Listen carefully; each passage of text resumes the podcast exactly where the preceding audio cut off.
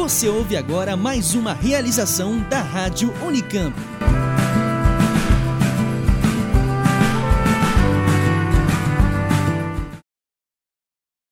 A ciência brasileira tem estado em pauta nos jornais nos últimos meses. O tema vem mobilizando a comunidade acadêmica desde que o atual governo mostrou a clara intenção de diminuir os investimentos públicos em pesquisas científicas e nas universidades, colocando em risco a já frágil política científica nacional. Você, ouvinte, já pensou quanto vale a ciência para um país? Para a Alemanha, vale bastante. Em junho deste ano, o governo de Angela Merkel anunciou um investimento da ordem de 160 bilhões de euros para universidades e centros de pesquisa. O valor será executado na próxima década e será recorde, segundo o jornal Deutsche Welle.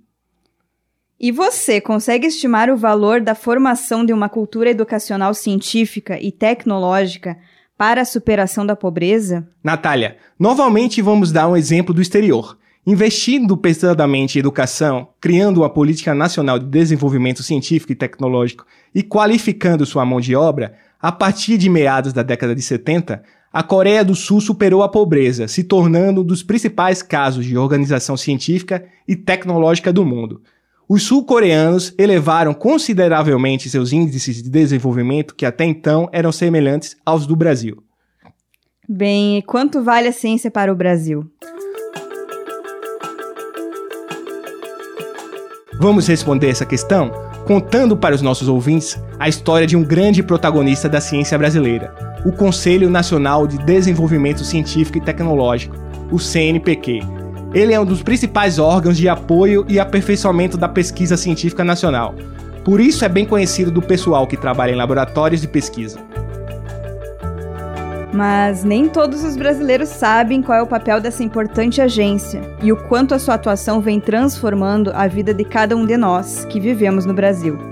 Sua criação em 1951 e todo o investimento feito até hoje refletem que um dia se pensou sobre o valor e sobre a relevância da ciência para o país. Eu sou Alisson Almeida. Eu sou Natália Flores. E vamos mostrar para vocês como a criação dessa agência de fomento transformou a agenda da pesquisa científica no Brasil e o que está em jogo com a suspensão de bolsas e recursos para projetos.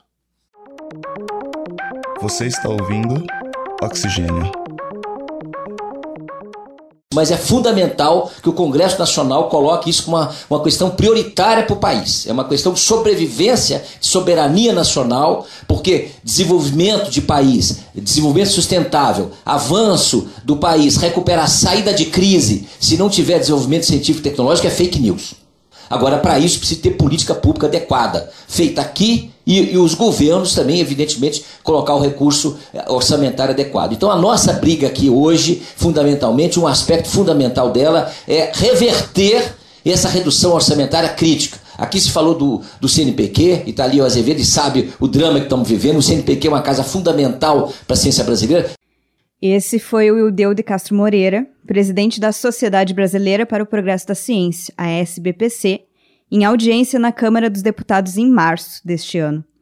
A comissão de cientistas que se reuniu na Câmara naquele dia queria um posicionamento do Ministério da Ciência, Tecnologia, Inovações e Comunicações em relação à situação de cortes e contingenciamentos.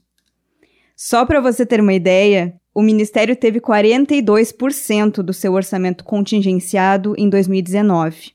Quase metade do seu orçamento. E isso não é de agora, não. O Ministério vem sofrendo cortes orçamentários desde 2015. Natália, de março para cá a situação se agravou. Pesquisadores de todo o país começaram a sentir os efeitos dos cortes das verbas nos laboratórios de pesquisas, nos programas de pós-graduação e temem o caos com a falta de pagamento das bolsas a partir de outubro. Ao todo, 11 mil projetos e 85 mil bolsas de pesquisa financiados pelo CNPq estão em risco. Isso só pensando no cenário em 2019. Para quem acompanha a evolução da ciência, fica a pergunta: estamos regredindo? Pois é, Alisson, muita gente diz que nos últimos cinco anos está acontecendo um verdadeiro desmonte da ciência brasileira. E para entender a gravidade da situação, precisamos voltar um pouco no passado, ver como a pesquisa científica evoluiu e se consolidou no Brasil. Afinal, quem financia os projetos de pesquisa e o trabalho de milhares de pós-graduandos nas universidades? É, Se hoje podemos falar de uma pesquisa científica nacional pulsante e inovadora no país, em áreas de saúde, agricultura, computação e tantas outras, é porque conseguimos conquistar e manter uma agência para fomentar a pesquisa nacional, ou seja, para receber e destinar recursos para a produção de ciência e tecnologia. E grande parte dessa pesquisa foi desenvolvida nas universidades públicas do país, com recursos administrados pelo CNPq. Conversamos com a professora Leia Velho, do Departamento de Política Científica e Tecnológica da Unicamp, que trabalhou no corpo técnico do CNPq por mais de 10 anos. Ela dá um exemplo de como o setor agrícola brasileiro só conseguiu atingir destaque mundial graças à ciência e ao apoio financeiro recebido pela agência. Se você disser o seguinte, o PIB brasileiro, as principais commodities brasileiras, elas só produzem o que produzem e trazem os benefícios para o país que trazem, porque elas têm um enorme conhecimento acumulado a partir da formação dessas pessoas fora. O nível de produtividade que nós conseguimos em açúcar e álcool é em grande parte, em grande parte devido ao melhoramento genético, tá certo? Que foi feito aqui. Aqui. Isso é uma coisa que eu acompanhei. Essa é uma área que eu sei que a universidade foi chave foi absolutamente chave. E a Embrapa nunca fez nada de cana-de-açúcar. O café, boa parte das variedades de café também nós devemos ao IAC e a outras universidades, Exalc, etc. E a soja? A história da soja. A soja só tem a produtividade que tem e é a única cultura brasileira que realmente se compara em produtividade com a produtividade da soja americana, é a única. Não existe outra cultura que o Brasil tenha o nível de produtividade que a cultura tem nos Estados Unidos, tá certo? É só, é só a soja. E isso foi graças ao melhoramento feito aqui. Porque a soja introduzida aqui era uma soja que tinha uma baixa tolerância a fotoperíodo. E ela, né, ela teve que ser melhorada aqui. Para ser plantada no Brasil Central, ela começou na Universidade Federal de Viçosa, de, de Viçosa não foi na Embrapa. A Embrapa nem existia. A pesquisa agrícola nacional dependeu da criação de uma rede de instituições científicas. A universidade tem um papel importante nesta rede, como comenta a Leia. A maioria dos pesquisadores da Embrapa fizeram doutorado aqui, já não, já, já não vão muito pouco para o exterior. Muitos foram, no começo foram muitos, mas hoje em dia já não vão mais. Então nós estamos renovando essa força da pesquisa agrícola no Brasil com o pessoal formado das universidades. Então, e que vem de uma tradição de Instituto Agronômico, de Butantan, vem de uma tradição de pesquisa. Assim, essas coisas não, não brotam. Sabe? A gente é boa em pesquisa agrícola porque a gente foi boa em biologia, porque essas pessoas do Instituto foram lá, formaram Exal, que são coisas que andam junto. Né? Isso leva tempo, leva tempo, leva amadurecimento. Ou seja, as universidades têm sido, historicamente no Brasil, o lugar de formação de recursos humanos e onde mais se produz ciência no país. Segundo o estudo de 2018 realizado pelo Clarivate Analytics, 99% das pesquisas nacionais são feitas nas universidades públicas e grande parte desses projetos de pesquisa recebem apoio do CNPq. E Alisson, qual a dimensão desse apoio em termos numéricos? Olha, os pesquisadores Sabine Righetti, da Unicamp, e Estevão Gamba, da Unifesp, fizeram um levantamento dos artigos científicos da Web of Science de pesquisas financiadas pelo CNPq e divulgaram os dados em um artigo sobre o tema no jornal Folha de São Paulo.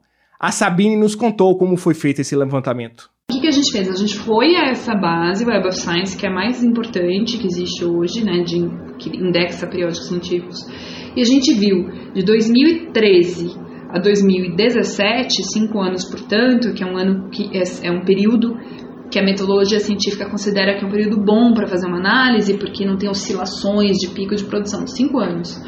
É, a gente viu nesses cinco anos quantos artigos científicos brasileiros declaravam né, que tinham apoio, apoio de alguma fundação, era mais ou menos metade, e dos que declaram que tem apoio, quantos têm apoio do CNPq? Então eram seis em cada dez. Então quem disse que tinha alguma forma de apoio, tem seis em cada dez tem apoio do CNPq. Natália, um terço da pesquisa nacional recebe algum tipo de financiamento do CNPq. Segundo a Sabine, esse número pode ser ainda maior, já que é o pesquisador quem faz essa declaração de fomento na hora de submeter seu artigo. Pode ser maior, a gente acha que é maior, principalmente porque normalmente quando um pesquisador pensa em apoio, ele pode pensar se, ele, se aquela pesquisa recebeu uma verba para comprar um equipamento. Muitos pesquisadores esquecem eh, das bolsas. Então, por exemplo, pesquisadores altamente produtivos no Brasil recebem um negócio do CNPq que chama Bolsa Produtividade que falando é, bem didaticamente é como se fosse um extra no salário, porque ele produz bastante ciência, e aí você vai subindo na, no, nível da bolsa produtividade que você tem, né? São vários níveis. Então, muitas vezes o, o, cientista que é um bolsista produtividade do CNPq, ele esquece que ele é um bolsista produtividade. Então, quando ele publica um paper, ele esquece de falar que ele tem um aporte do CNPq no estudo dele. Então, a gente acha que esse número, na verdade, é bem maior do que os 6 em cada 10. Como começou a história do CNPq? Como ele alcançou essa capilaridade a ponto de financiar pesquisas de várias áreas do conhecimento de todo o Brasil?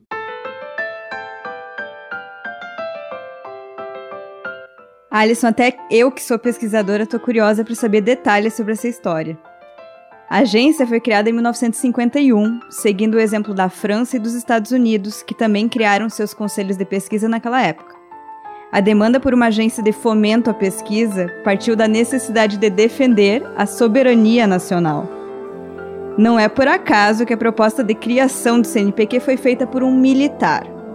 Em 1946, o almirante Álvaro Alberto da Mota e Silva, representante do Brasil da Comissão de Energia Atômica do Conselho de Segurança da Organização das Nações Unidas, a ONU, defendeu publicamente a criação de um Conselho Nacional de Pesquisas. Para isso, seria preciso articular a comunidade acadêmica e o governo brasileiro, o que aconteceu três anos depois, no governo do Eurico Gaspar Dutra.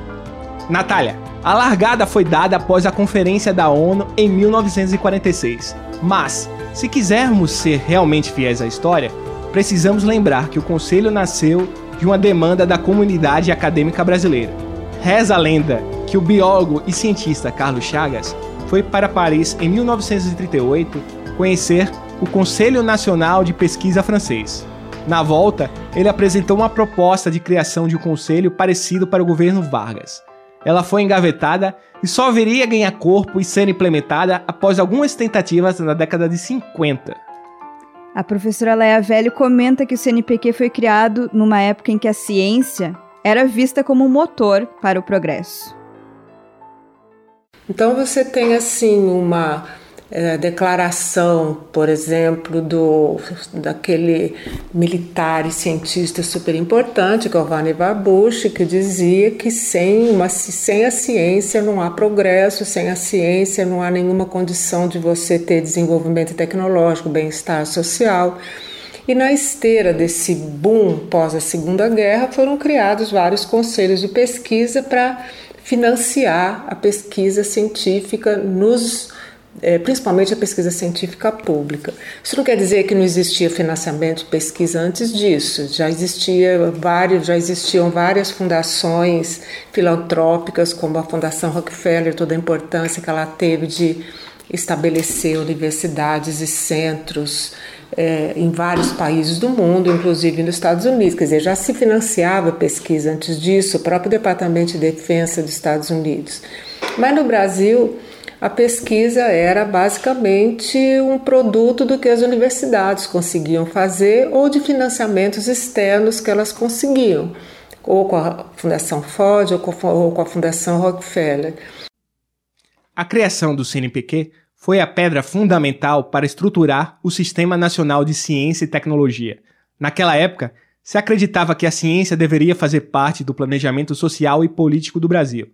Com o CNPq, o Estado brasileiro começou a investir na ciência nacional. Ele foi fundado antes do Ministério da Ciência e Tecnologia, que foi criado só em 1985.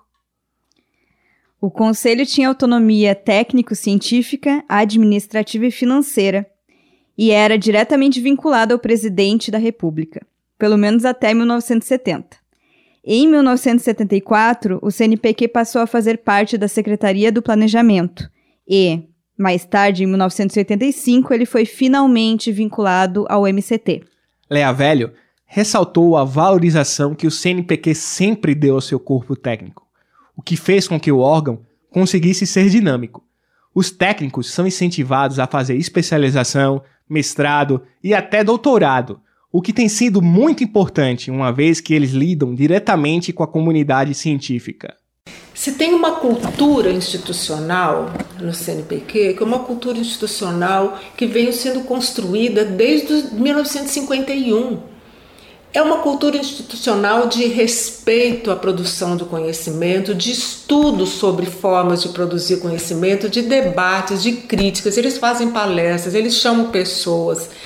Isso foi com o tempo sendo a cara do CNPq. As pessoas gostam de trabalhar lá, as pessoas têm, têm um respeito pela comunidade, interagem com a comunidade, entendem o que a comunidade faz. Eles não são um bando de burocratas entendeu? E essa cultura institucional do CNPq é muito rica.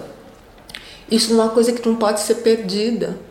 Para a Leia, o CNPq é um órgão dinâmico que foi se adaptando às demandas da comunidade científica e da sociedade brasileira ao longo das suas décadas de existência.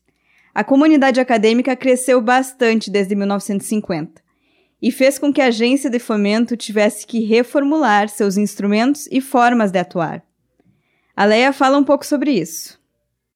O CNPq é uma instituição muito flexível, ela se mostrou nesse período como uma instituição muito flexível. Ela foi se adaptando nos modos de funcionar, nos seus, nos seus instrumentos, é, na maneira como ela faz as chamadas ou os editais. Ela foi, ela foi incorporando conhecimentos que eram produzidos sobre como se faz a gestão de ciência e tecnologia. Percebe? Então, assim, no momento em que a ciência era o motor do progresso, ela trabalhava com a coisa individual, acredita, é, é, só a comunidade faz pesquisa. Quando você chega nos tempos mais modernos, aonde você vê que é, todo conhecimento sobre produção de conhecimento diz que conhecimento se produz coletivamente é, em, em, redes que são formadas por de vários atores sociais, se dá nessa interface. O que que, o que que como é que o CNPq reage a isso? Ele passa a privilegiar relações com o setor produtivo, que empresas peçam junto, que é, eles fazem editais em colaboração com empresas. A hora que surge o tema Mulheres na Ciência, o CNPq cria um programa sobre mulheres na ciência, sobre meninos na ciência. É uma instituição que responde rapidamente. Tá certo? Hoje o volume, o volume de, de, de processos que. Ah, e nesse, nesse período ela aprendeu a trabalhar também colaborativamente com as instituições. Então, por exemplo, a iniciação científica há muito tempo saiu do CNPq. O CNPq tem um programa que aloca a responsabilidade para as universidades de fazer a escolha dos seus bolsistas de iniciação científica. E cada universidade tem a sua maneira de alocar esses recursos. Ela passou, junto com a CAPES, a alocar para os programas de pós-graduação as bolsas de mestrado e doutorado. Ela não concede mais individualmente, entendeu? Então, ela foi construindo parcerias com as, com as instituições e foi mudando a sua maneira de trabalhar. Vamos falar um pouco de números para termos uma dimensão do que foi esse crescimento da comunidade acadêmica no Brasil? Em 1970, o Brasil tinha 57 programas de doutorado nas universidades. Em 1985, 15 anos depois, já eram 300 programas de doutorado e 800 de mestrado. 5 mil doutores e mestres eram formados por ano. Hoje, Alisson, o número é mais de três vezes maior. Segundo os dados mais recentes do Ministério da Educação, em 2017 tínhamos 4.345 programas de pós-graduação em 447 instituições de ensino superior. Saltamos de 5 para 18 mil doutores e 43 mil mestres formados em 2015, segundo estatísticas do CNPq. A formação desse pessoal seria inviável sem o apoio das bolsas do CNPq e depois da coordenação de aperfeiçoamento de nível superior, a CAPES do Ministério da Educação, agências que trabalham em sintonia. Os editais do CNPq financiam projetos em laboratórios de pesquisas de várias universidades. Fomos conversar com o professor e pesquisador Eduardo Flores, do setor de virologia da Universidade Federal de Santa Maria, para entender a importância do CNPq para esses laboratórios. Nosso laboratório, setor de virologia do UFSM, é hoje uma referência em virologia animal na América Latina. Provavelmente um dos laboratórios mais renomados e destacados nessa área na, na, nas Américas, pela excelência em pesquisa e formação de recursos humanos. Grande parte da infraestrutura do laboratório foi montada graças a recursos do CNPq, por meio de três PRONEX, Programas de Auxílios a Grupos de Excelência, desde 1998. A infraestrutura do laboratório e funcionamento do laboratório em si também são mantidos graças a recursos do CNPq, principalmente recursos para projetos de pesquisa, bolsas de iniciação científica, mestrado, doutorado e pós-doutorado. O laboratório do Eduardo produz pesquisas para o desenvolvimento de vacinas para combater doenças virais em bovinos e outros animais de interesse econômico. Nós temos aí já 15 a 20 anos de pesquisas, inclusive já tem duas patentes registradas de, de vacinas inovadoras e possivelmente nos próximos anos, pelo menos duas vacinas que foram desenvolvidas no laboratório já estarão disponíveis para o produtor por meio de convênio, né, projeto de colaboração com indústria. Então, além da pesquisa básica que a gente faz, nós fazemos é, pesquisa aplicada e dentre essas eu destacaria o desenvolvimento de vacinas para doenças de, de bovinos de interesse econômico. Mas a relação do cientista Eduardo Flores com o CNPq é antiga. Muito antes de pensar em montar o seu laboratório, o Eduardo foi beneficiário do CNPq para se formar como pesquisador. Toda a minha formação acadêmica e trajetória profissional estão intimamente ligadas ao CNPq. Eu fiz mestrado entre 86 e 89 com bolsa do CNPq e o meu projeto de mestrado foi financiado pelo CNPq. Fiz doutorado nos Estados Unidos entre 1991 e 1995 com bolsa do CNPq. Após meu regresso em 1995 e após isso me tornei pesquisador do CNPq. Hoje sou pesquisador de produtividade de pesquisa nível 1B, que é o segundo nível uh, no CNPq. Nesse período, dos últimos 20 anos, tive vários projetos financiados pelo CNPq, sejam de editais universal ou projetos temáticos. Além disso, formei mais de 40 mestres e mais de 20 doutores, todos eles com bolsas e projetos financiados pelo CNPq. Além disso, nosso laboratório é mantido praticamente com a ajuda de bolsistas de iniciação científica do CNPq, de mestrandos e doutorandos, todos eles financiados com bolsas de CNPq e CAPES. Ou seja, toda a minha trajetória de pesquisador e formação de recursos humanos foi e é totalmente dependente e ligada a recursos CNPq. E eu entendo que essa é uma realidade não minha, mas de milhares de pesquisadores no Brasil. A história do Eduardo é a história de milhares de cientistas brasileiros que montaram seus laboratórios e passaram a formar pessoas para trabalhar em pesquisas, com o apoio do CNPq e da CAPES. E também é a história de milhares de estudantes bolsistas que desenvolvem pesquisas nas diversas áreas do conhecimento, seja na veterinária, na biologia, nas ciências sociais, na linguística, na educação física e muitas outras. Pois é, a contrapartida exigida dos bolsistas pelas agências de fomento é a dedicação exclusiva ao desenvolvimento do projeto. A garantia de pagamento das bolsas torna o caminho do pesquisador um pouco mais viável no Brasil. Esse é o caso da Olivia Moraes Ruberti, doutoranda do programa de pós-graduação de Biologia Funcional e Molecular do Instituto de Biologia da Unicamp. Ela conversou com a gente sobre a sua rotina. Eu entro no laboratório geralmente antes das 8, alguns dias eu saio após as 5, e isso inclui finais de semana. Então, no nosso laboratório, a gente também tem alguns projetos com diabetes, que os animais precisam ser tratados com insulina. E a gente não pode parar no final de semana, a gente não pode parar no feriado, a gente tem que estar aqui à disposição. E alguns experimentos específicos Gente, eles são longos e a gente não pode parar no meio do processo. Então, por exemplo, se eu comecei um experimento às 8 horas da manhã e ele tem que terminar às 7, eu não posso terminar às 5 e ir embora e continuar no dia seguinte. Às vezes eles são overnight até, então é, é bem complicado. Precisa da minha dedicação exclusiva, não tem outro jeito. É o nosso trabalho, né? Se hoje me perguntam qual é a sua profissão, eu falo, sou pesquisadora, sou cientista, porque eu faço disso o meu trabalho, é daqui que eu tiro o meu sustento. Gente, a bolsa que a Olivia recebe do CNPq é de R$ 2.200. No caso do mestrado, a bolsa é de R$ 1.500. Esse dinheiro é o salário do pesquisador e é usado para pagar aluguel, fazer compras no mercado, na feira, pagar transporte, comprar livros, entre outras despesas.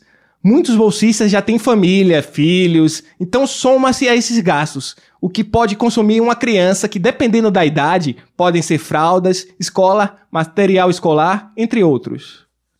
Em troca, a ciência brasileira tem mão de obra barata e extremamente qualificada, já que esses alunos trabalham em projetos de alto impacto para o país.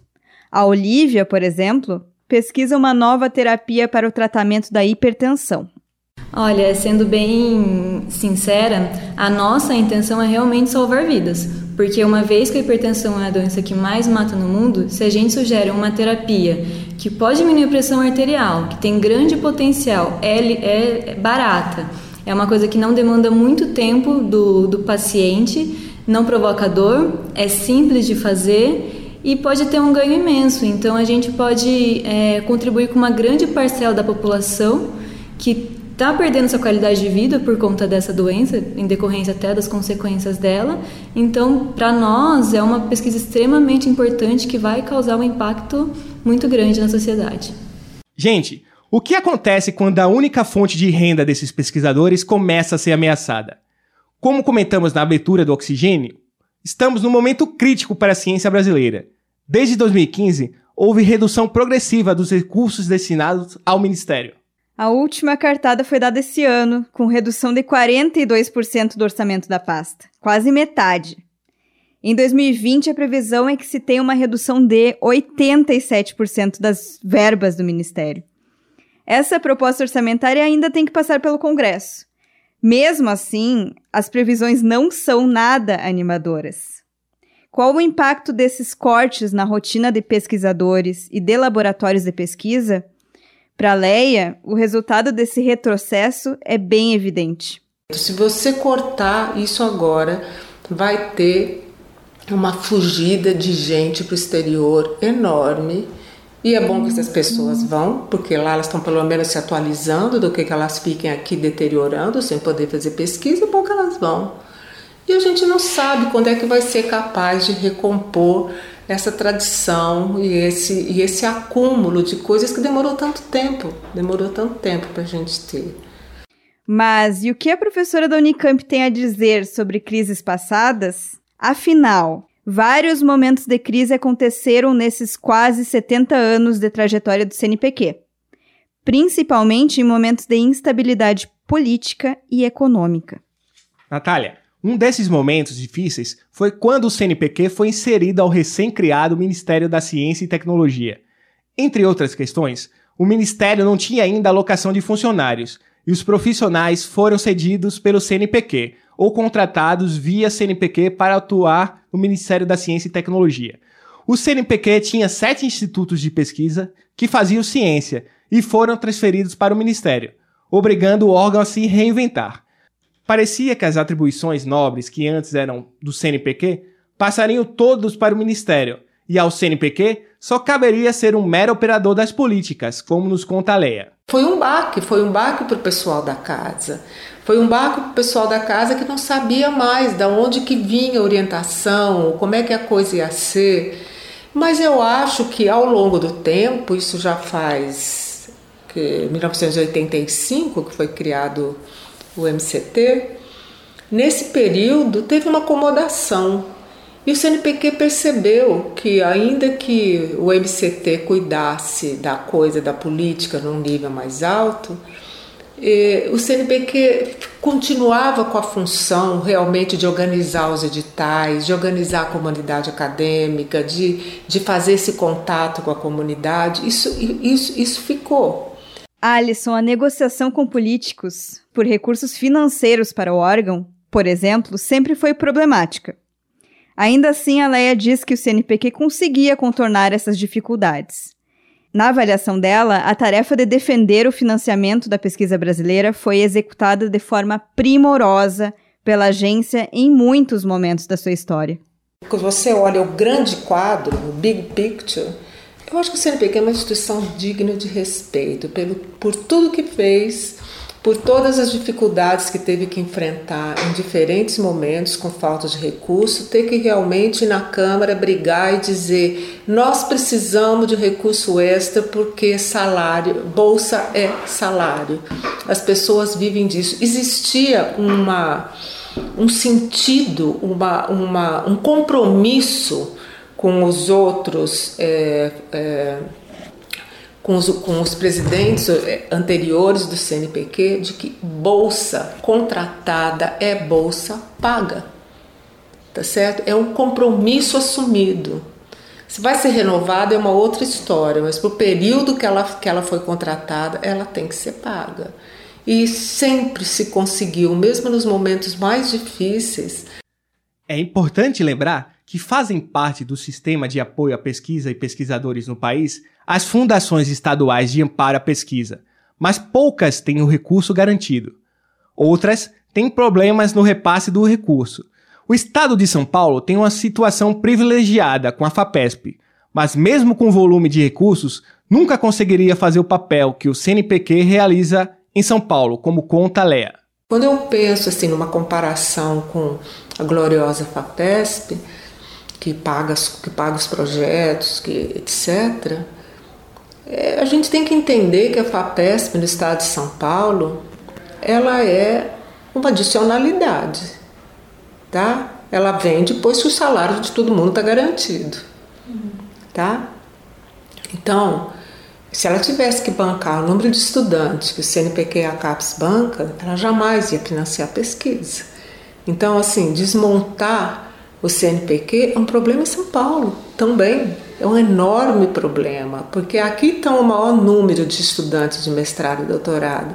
A FAPESP não tem a menor condição de bancar isso e não vai usar o dinheiro dela nisso. Não é o objetivo da FAPESP essa formação de recursos humanos. A situação é desesperadora. Os cortes e contingenciamentos que estamos tratando já estão sendo sentidos pelos pesquisadores que estão na bancada dos laboratórios. E quem acha que os efeitos vão ficar só ali dentro, nos laboratórios das universidades e institutos de pesquisa, está enganado. A falta de recursos pode prejudicar diversos serviços para a comunidade. No caso do Laboratório de Virologia da Universidade Federal de Santa Maria, o Eduardo comenta que o impacto imediato vai ser a paralisação de serviços de diagnóstico de doenças virais em animais. Hoje, esses serviços atendem diversos produtores rurais de vários estados brasileiros. Em curto prazo, o corte de recursos impactará na paralisação de diversos serviços, entre os quais a cessação de serviços de diagnóstico, pesquisa e desenvolvimento de vacinas. Muitos diagnósticos que são feitos para exportação de animais também deixarão de ser feitos, e nós somos um dos poucos laboratórios no Brasil que realizam esses testes. O status sanitário do rebanho bovino, que também depende desses diagnósticos, pode também ficar comprometido com a interrupção das atividades de diagnóstico e pesquisa.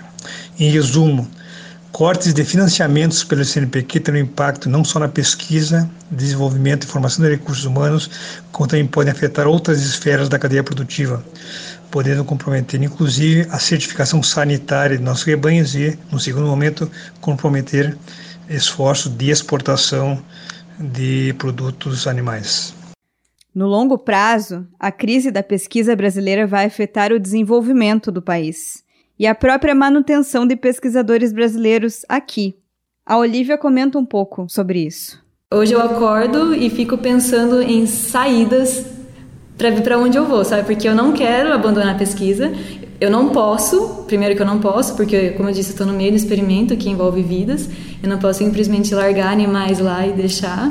Não tem outra pessoa para me substituir, porque cada um tem a sua pesquisa e precisa dedicar. Eu não posso pedir para outra pessoa substituir. O que eu tenho feito é procurar outras oportunidades, de repente um emprego com horários mais flexíveis, em que eu possa fazer os meus experimentos nos outros horários mas, infelizmente, a maior parte dos pesquisadores tem pensado muito em sair para fora do país. Gente, o oxigênio vai ficando por aqui. A gente espera que essa situação se resolva da forma mais rápida possível. O episódio de hoje foi produzido por mim, Alisson Almeida, em parceria com Natália Flores. Na produção, também contamos com o trabalho de Samuel Ribeiro, Paula Gomes, Rafael Martins Revadan, Camila Cunha e Letícia Pereira. A coordenação é da Simone Paloni e os trabalhos técnicos são do Gustavo Campos e do Otávio Augusto, da Rádio Unicamp. Gostou do programa? Você pode nos seguir no Facebook, facebook.com.br oxigênio notícias, tudo junto e sem acento, tá? E no Twitter, arroba oxigênio news. As referências dos livros que consultamos para fazer esse episódio estão na descrição do programa no nosso site. Acesse lá também uma série de links sobre a crise do CNPq que selecionamos para quem quiser se atualizar e conhecer mais sobre o tema. Nos vemos no próximo programa.